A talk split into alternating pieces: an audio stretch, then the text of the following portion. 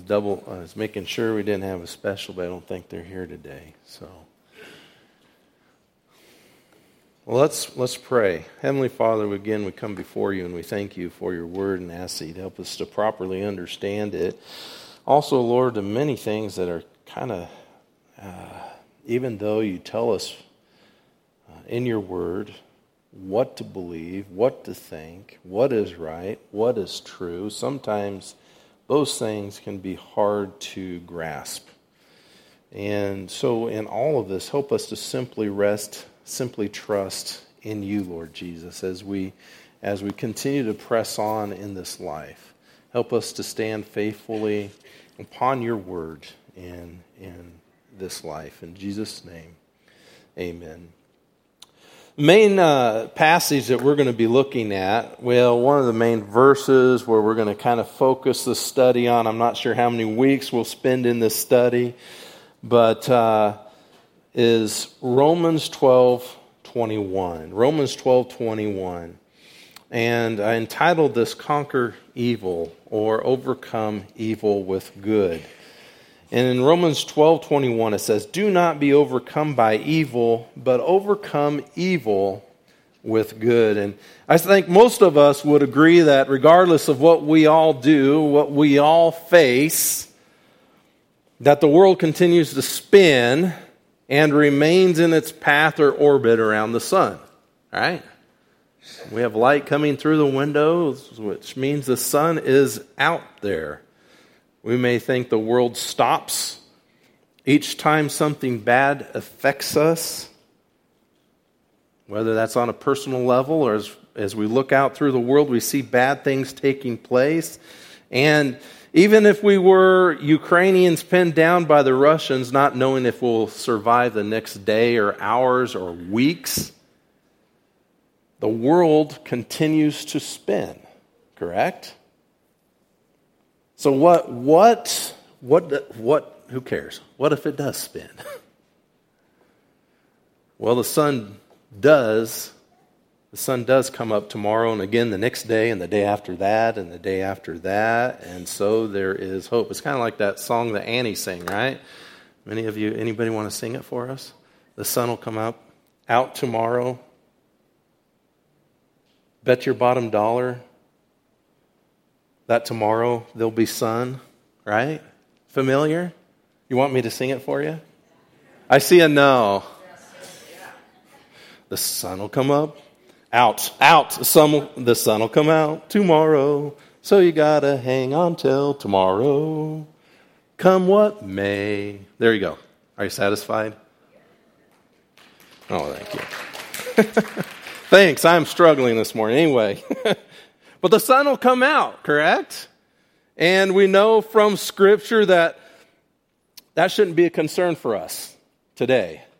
I mean, we have at least 1,007 years that we know the sun will shine, scripturally. And the reality is that sadly, the world, even though the sun is shining, the world has been corrupted by sin. And this corruption, this sin and, and death, it's bad, correct? I mean, even as believers, you know, eh, First Thessalonians chapter 4, we mourn, but not like those who have no hope. But yet it's still bad. We may still mourn, correct? We don't have to look very far in this world to see the bad. We don't have to try to remember bad things from our own past. We, we know what is bad. And, and then there are those, those stories that stick out. And, you know, I didn't write this this week, but it's been within a month that we've heard the atrocious, horrendous reports of the dead bodies that they've found in eastern Ukraine. And the things that they know have had happened to those people even before they died, many of them. And people would say, now that, that is evil, right? That is just pure evil. And so let's come to a question or ask the question, and maybe, you know, hopefully, you've all dealt with this, or maybe you haven't even thought through it uh, step by step, other than the reality that you've been taught through Scripture what to think about what is sin, what is bad, what is evil, what is good, and that God is indeed good, correct? But let's, let's just ask these questions, right? What is bad? And now let's ask, what is evil? And is there any overlap? Is there any connection between those words? Is one worse than the other? Are there different degrees of badness or different degrees of evil? Now, I was listening to a podcast this past winter, and the definition from a secular political uh, podcast was about evil, and it was a cultural definition and not necessarily a biblical one. And while I agree with this fellow on a lot of the political issues, I believe he was a little bit off on his description or discussion of evil. And even then, before some of the, I think it was even before the war in Ukraine, and, and I, I guess we should be careful because there have been bad things in South America and Africa and Asia that we choose to ignore. There are concentration camps within China of the Uyghurs. And so it isn't just because of the war in Ukraine that should cause us, well, what's bad? and then what is evil? But anyway, he had this discussion, and then there's been some Bible studies. This topic's come up, or the word evil, and then recently all these things, and it makes me wonder and thought that it would be important for us to kind of go through this topic about what the Bible says about evil or what is bad. Uh, one of the conversations would be from someone who would say that, you know, they don't necessarily, you know, they think God's there, but they, you know, what, what, they don't know what to do with this issue of evil and the bad things that happened in their life. And so here we are. We're going to discuss this topic. And again, the, the main verse that came to my mind as I was thinking about this topic is Romans 12 21. This verse reminds me and it should remind us that we are in a battle between good and evil. And, and this battle, it, it charges us to fight. The Bible charges us to fight this battle. More importantly, I believe it is a foundational verse for us, not only to address the topic, but to understand that it, it does indeed, first and foremost, exist. And there's some religion that say, well, it's just, you know, that's just the physical. You need to focus on the mind and the spiritual, and then you can, this is, it's just an illusion, right? How they want to explain evil. Well, we know that is not reality. But it, this is a topic that we should wrestle with, I believe. That evil does indeed exist, and that there is a personification really of evil and the, and the being of, of Satan. Now, the podcast I, I was mentioning earlier, earlier, his focus was on we shouldn't overuse the term and we shouldn't personify it. Now, biblically, I, I believe the issue is not overusing the term evil but still not fully comprehend, comprehending, pardon me, how bad or how horrendous evil is. We still underestimate what evil is. Does that make sense? But the reality is not that we should minimize the use of the word, but understand its full corruption of the world that is how sin has corrupted the world and how there's evil throughout the world. And so we shouldn't minimize its full effect either, in which I believe he was failing at.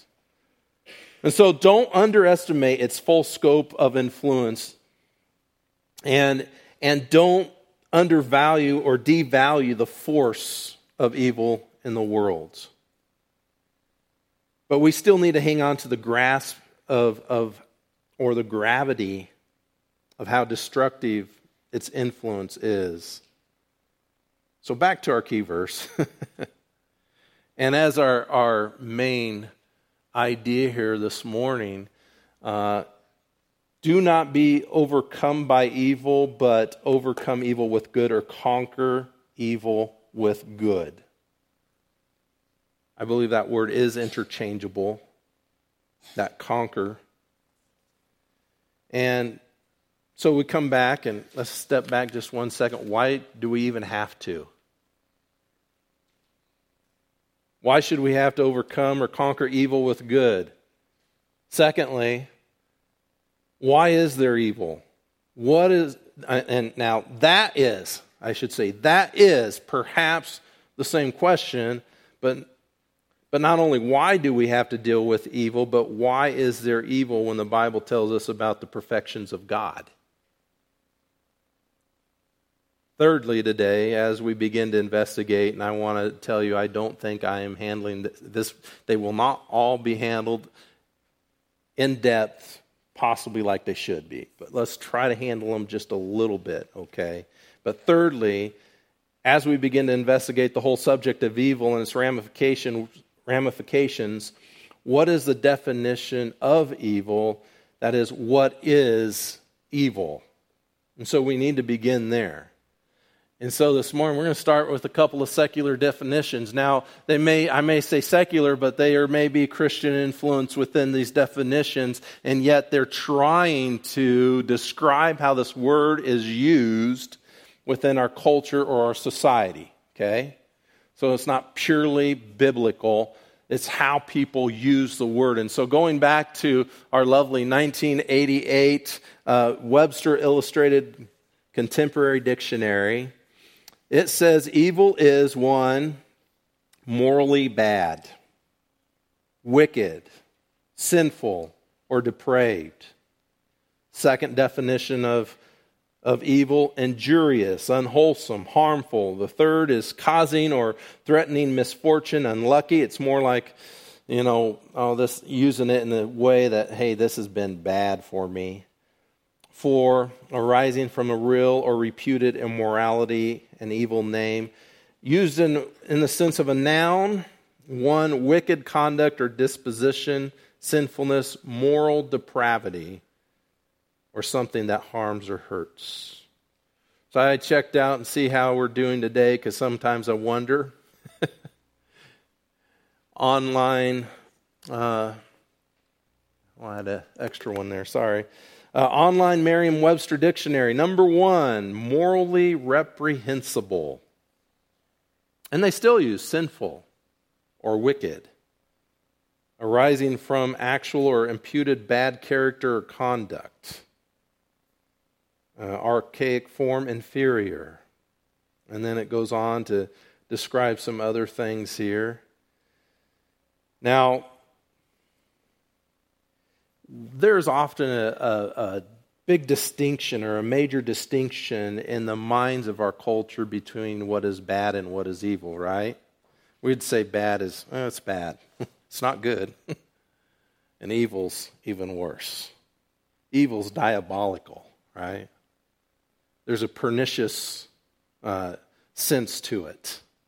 It's where it's very harmful far more than just morally bad. Because we would say maybe that, you know, Hitler and the Holocaust and his involvement in the Holocaust or his push for the Holocaust and his push for dominance for his nation and the destruction of other cultures and nations, that was evil. What they did in the, in the concentration camps, that was evil. So Hitler, right, was evil. But now Joe, downtown, who got drunk and and got in his car and he ran it into somebody else's car and totaled their car, didn't kill anybody. That, that's just bad, right? Or maybe, you know, even when I have viciously hurt someone, that's bad and not evil. Let me help you just a little bit.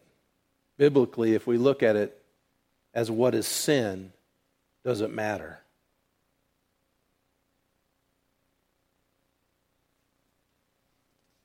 Does it? Well, let's go to the Christian definition of evil. Uh, one book I'd encourage you to read would be Norman Geisler in If God, Why Evil? And he says several times throughout the book, I have not finished the book yet, but he says, Evil is a privation or corruption of a good thing. wait a second, I, that's a little different than what we're looking at here. That's in your bulletin insert. Another Christian philosopher, J.P. Moreland, has noted that evil is, is a lack of goodness. It is goodness spoiled. You can have good without evil, but you cannot have evil without good. Another Christian apologist, Greg Koukl, I don't know how you pronounce his name, but he said human freedom was used in such a way as to diminish goodness in the world, and that diminution pardon me, that lack of goodness, that is what we call evil. So we're coming to this point where we're wondering why have we changed so drastically perhaps by looking at what is evil in the sense of people doing things that are morally bad or really atrocious compared to this definition where we see that there is this privation of good or corruption of a good thing. And it has to do with the reality, what the Bible teaches about who God is. And though God is perfect and good, there is still evil. It has to do why, with why evil even exists today. And so that's included within this, this definition. And Greg's definition helps you understand that we come to the understanding of, of why evil exists through the, the fact that in God's perfect plan, He included the reality that humans have, or Adam and Eve, and even Satan had the ability to make a choice. Does that make sense? Biblically, we can agree, especially in the New Testament, and the, the Greek word reminds me, and I probably have said this before, when I was younger, I had this task given to me one summer when I was in fourth or fifth grade that I was supposed to go out and, and, and clean out the chicken coop, which had several years of layered chicken caca, okay, on it. Now, it was evil to make me do that.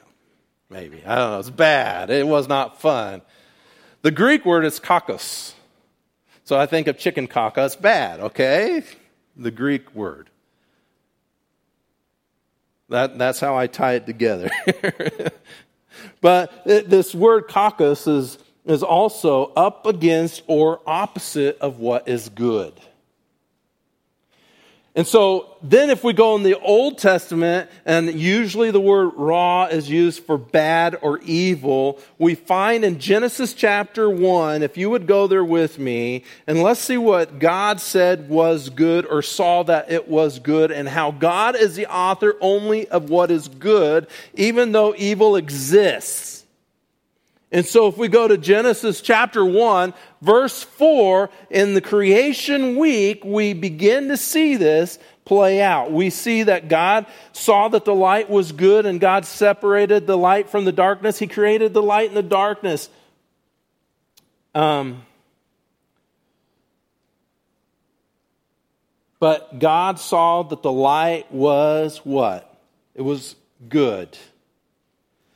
In verse 10, we find that, that God created, separated the dry land from the, the oceans, from the seas. And at the end of that verse, and God saw that it was good. In verse 12, created vegetation, everything after its own kind. God saw that it was good, right? Verse 14, he created the sun and the moon and the stars and the seasons and the years and all of that. And we come down, oh, actually, verse 18. We come down to verse 18, and, and God saw that it was good. And I think part of our problem is sometimes we don't define good as something that is wonderful and great. Okay? good in our minds oftentimes is not necessarily excellent. So we have kind of devalued the reality or the definition, at least the biblical definition, of what good is. But in verse 18 and verse 21, we see that he created all the sea creatures and the birds that fly, and God saw that it was good. In 25, again, and God saw that all the animals that He created on ground, creep, the ones that creeped, walked, and everything like that, after their own kind, God saw that it was good. You see the theme here as we go through verse 31. God saw all that He had made, and behold, it was very good. And there was evening and there was morning the sixth day.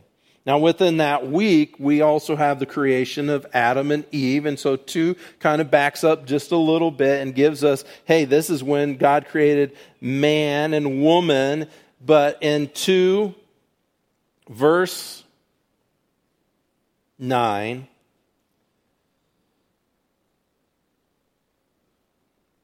he created the tree of the knowledge of good and evil.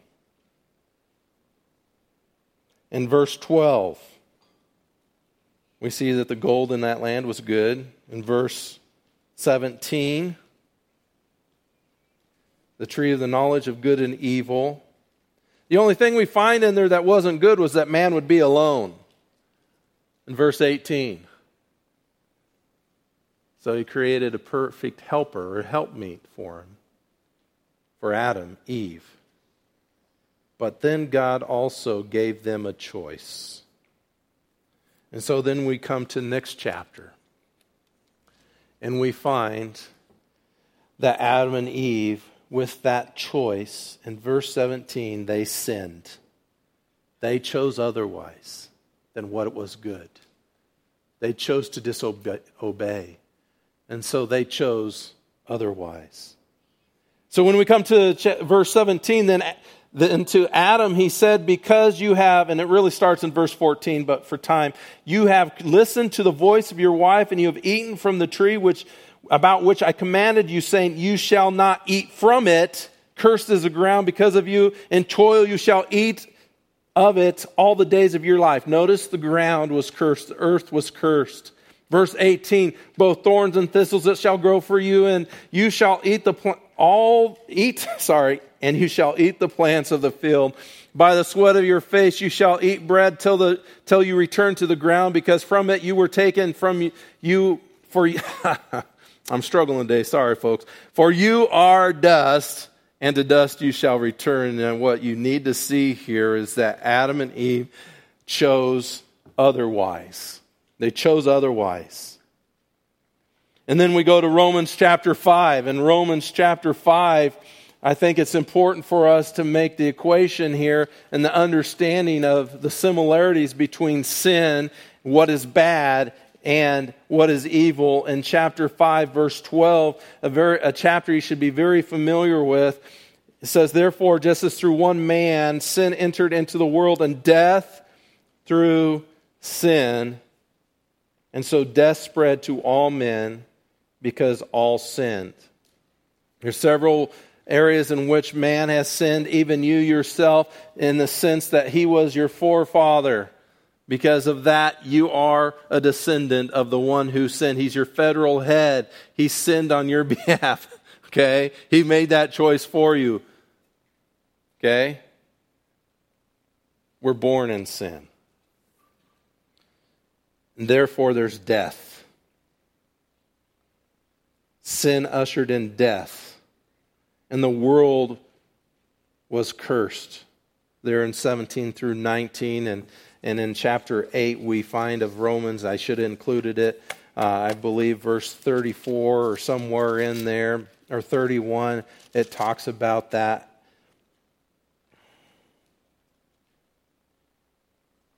I forget, somewhere in chapter 8, it talks about how the earth has been cursed. But the reality here is that what was bad, what is evil, what is sin, came into the world. But what God had created was good, without sin, without evil.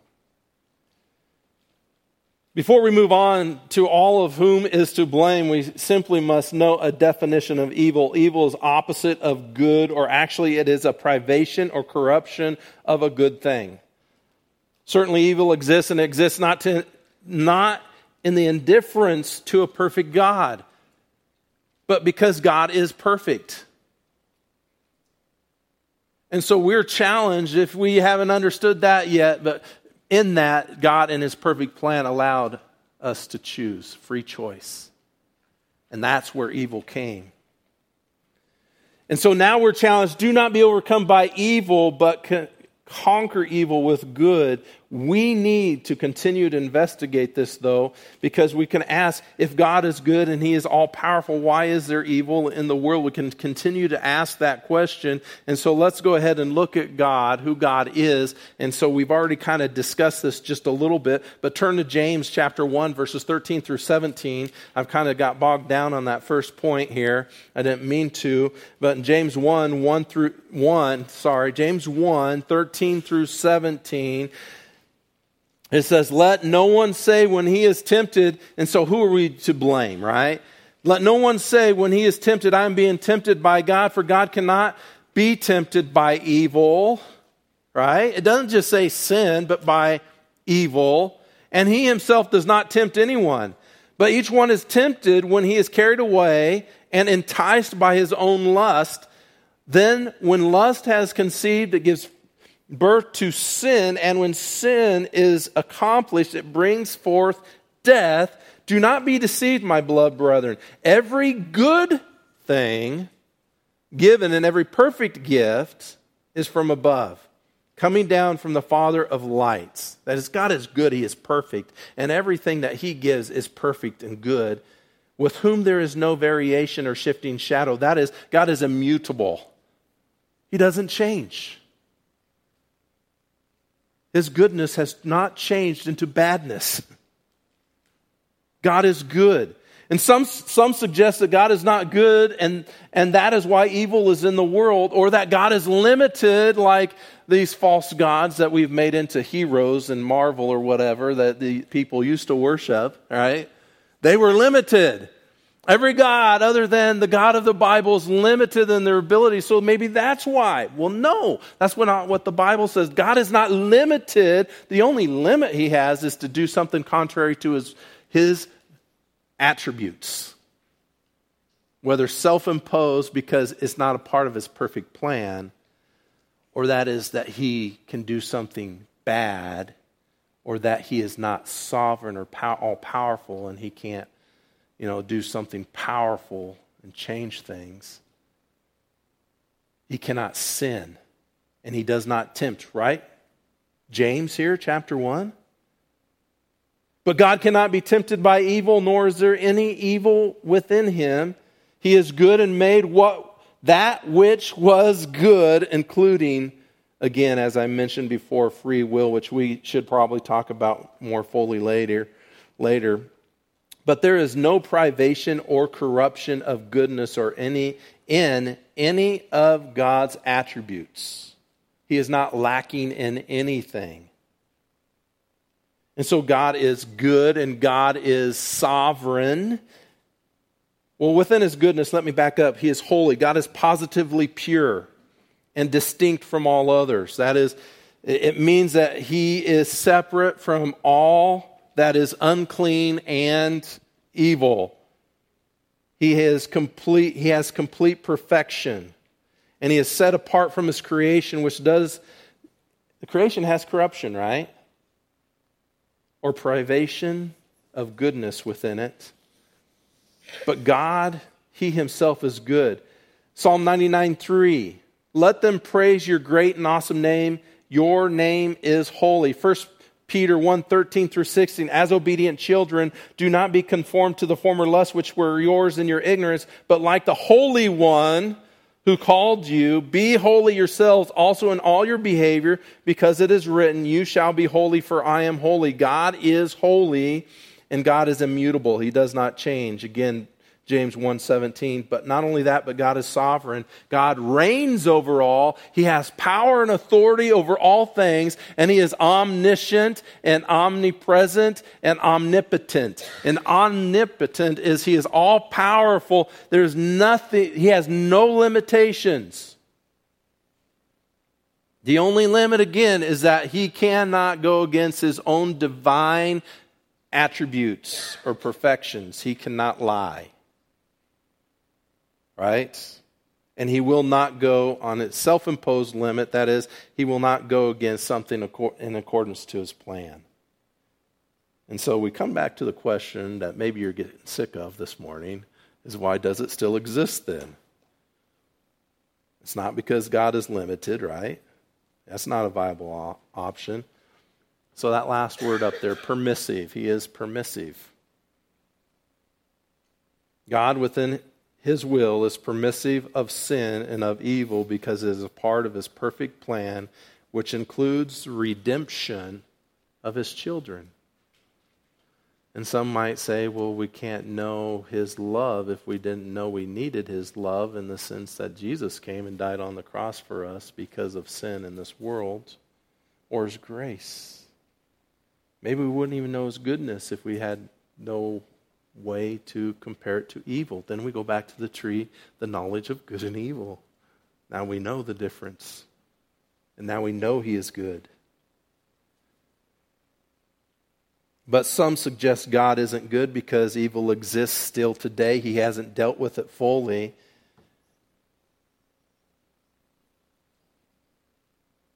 But we know he will. He will, right? And we know this. But until then, He is at work. So we know God is good and there is a purpose within His permissive will to work out all things for good. So, with all that being said, can we trust God in the midst of a fallen, sin filled, cursed, and evil world? And I think you all standing here, or sitting here actually, right? Are you still with me? Have I gotten a little long winded? Would agree. Yeah, I can trust the Lord. How about Psalm 34 8? Psalm 34 8. Oh, taste and see that the Lord is good. Blessed is a man who, some translations say, takes refuge in him or trusts in him. Do you trust in God? Or do you, do you run to him or do you run away from him because of what the bad because of the bad things in this world, the evil things of this world, where do you run? And where do you stand? Do you stand in the midst of his grace? Do you stand upon the solid rock of Jesus Christ? Where do you stand? There are people, and, and so maybe this isn't just for you, this is for someone you may encounter and say, Well, I don't believe in God because of all the bad things in the world. Well, how do you Talk to them about it. Now, hopefully, you've gotten a couple of suggestions how you can talk to them about it. But we should run to God. Psalm 100, verse 5, a thanksgiving psalm, right? Psalm 100, verse 5 says, For the Lord is good, his loving kindness is everlasting, his faithfulness to all generations.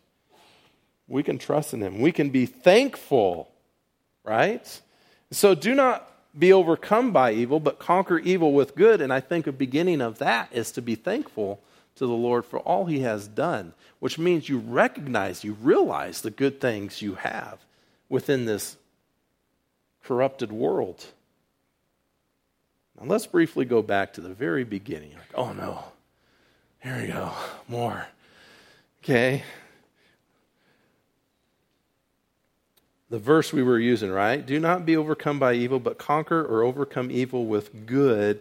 And so who's at fault? Well, look at Romans 3. Go to Romans 3 real quick. Romans 3 10 through 12.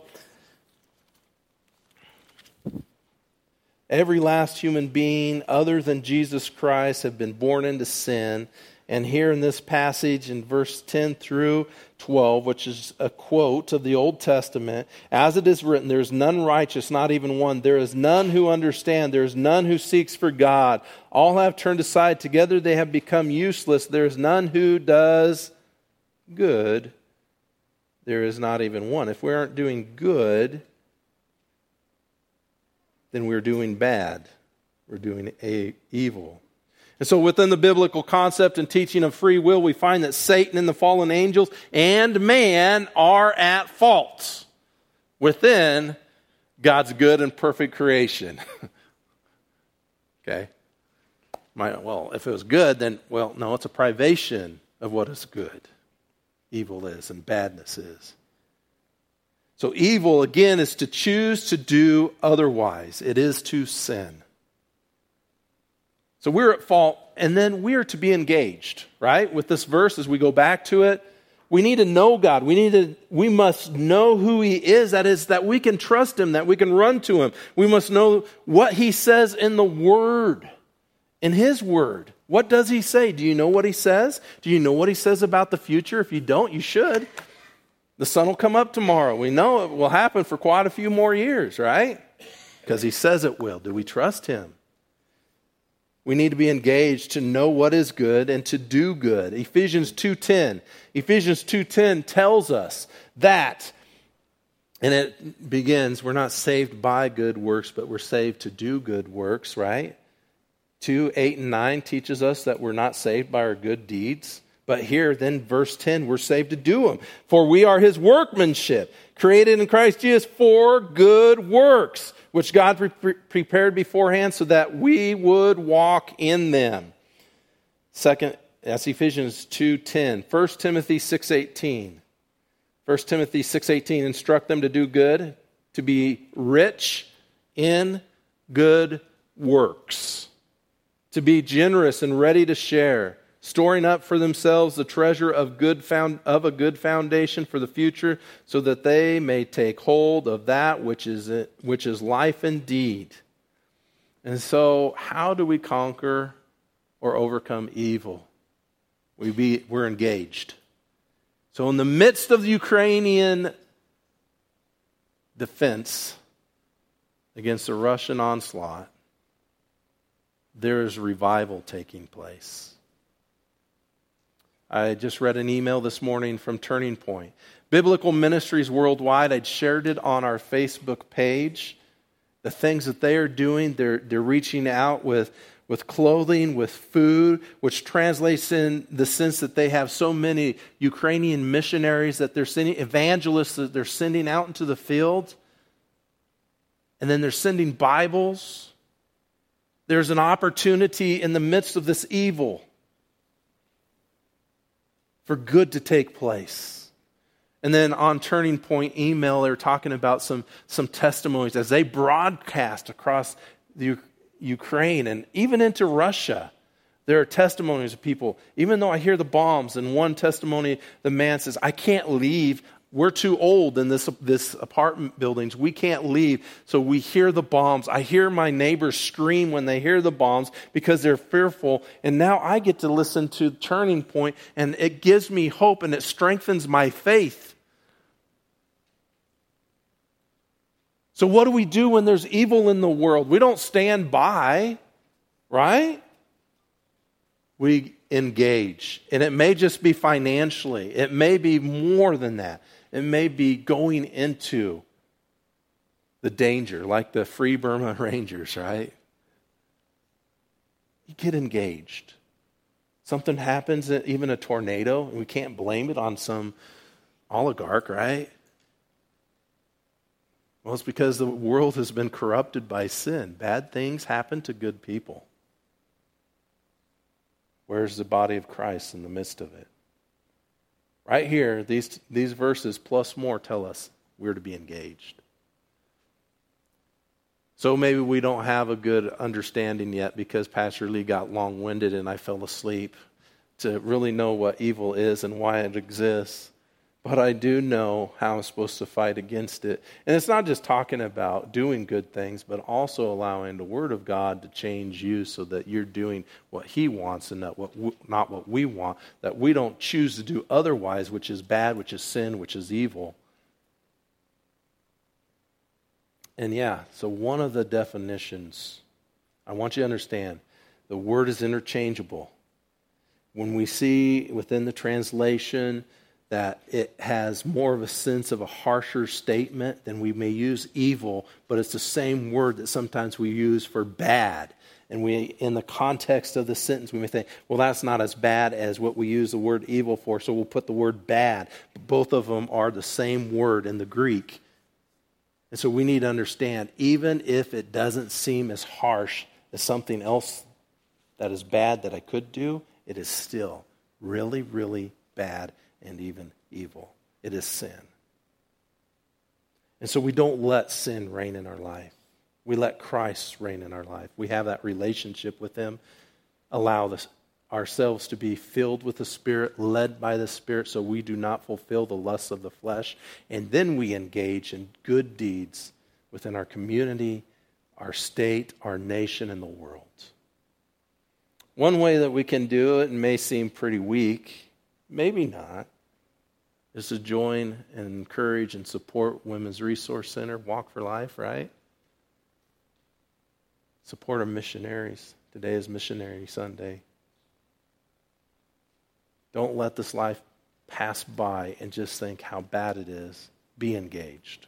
Let's pray. Lord, I know that we have not fully uh, dug into the, what this all means uh, the reality of, of sin, reality of evil, versus who you are, how great you are, how perfect you are, how good you are. That simply help us, Lord, to believe and trust in you, even in the midst of the worst scenarios, in those in the Ukraine, those in China, those in whether it's South America and Africa, in areas where there is persecution or death or fighting. Christians who are there, Lord, that they would stand firm upon you and that they could help others run to you, you who are a refuge, the one that we can trust in the midst of all the bad things, all the evil things that are taking place. Help your people to stand up firmly. Help us to stand up firmly for what is right and what is good. We love you, Lord. We thank you for your grace. We do not deserve the blessings that you have given us. Our salvation, more specifically, but you have given it to us in your Son, Jesus Christ. So thank you, Lord.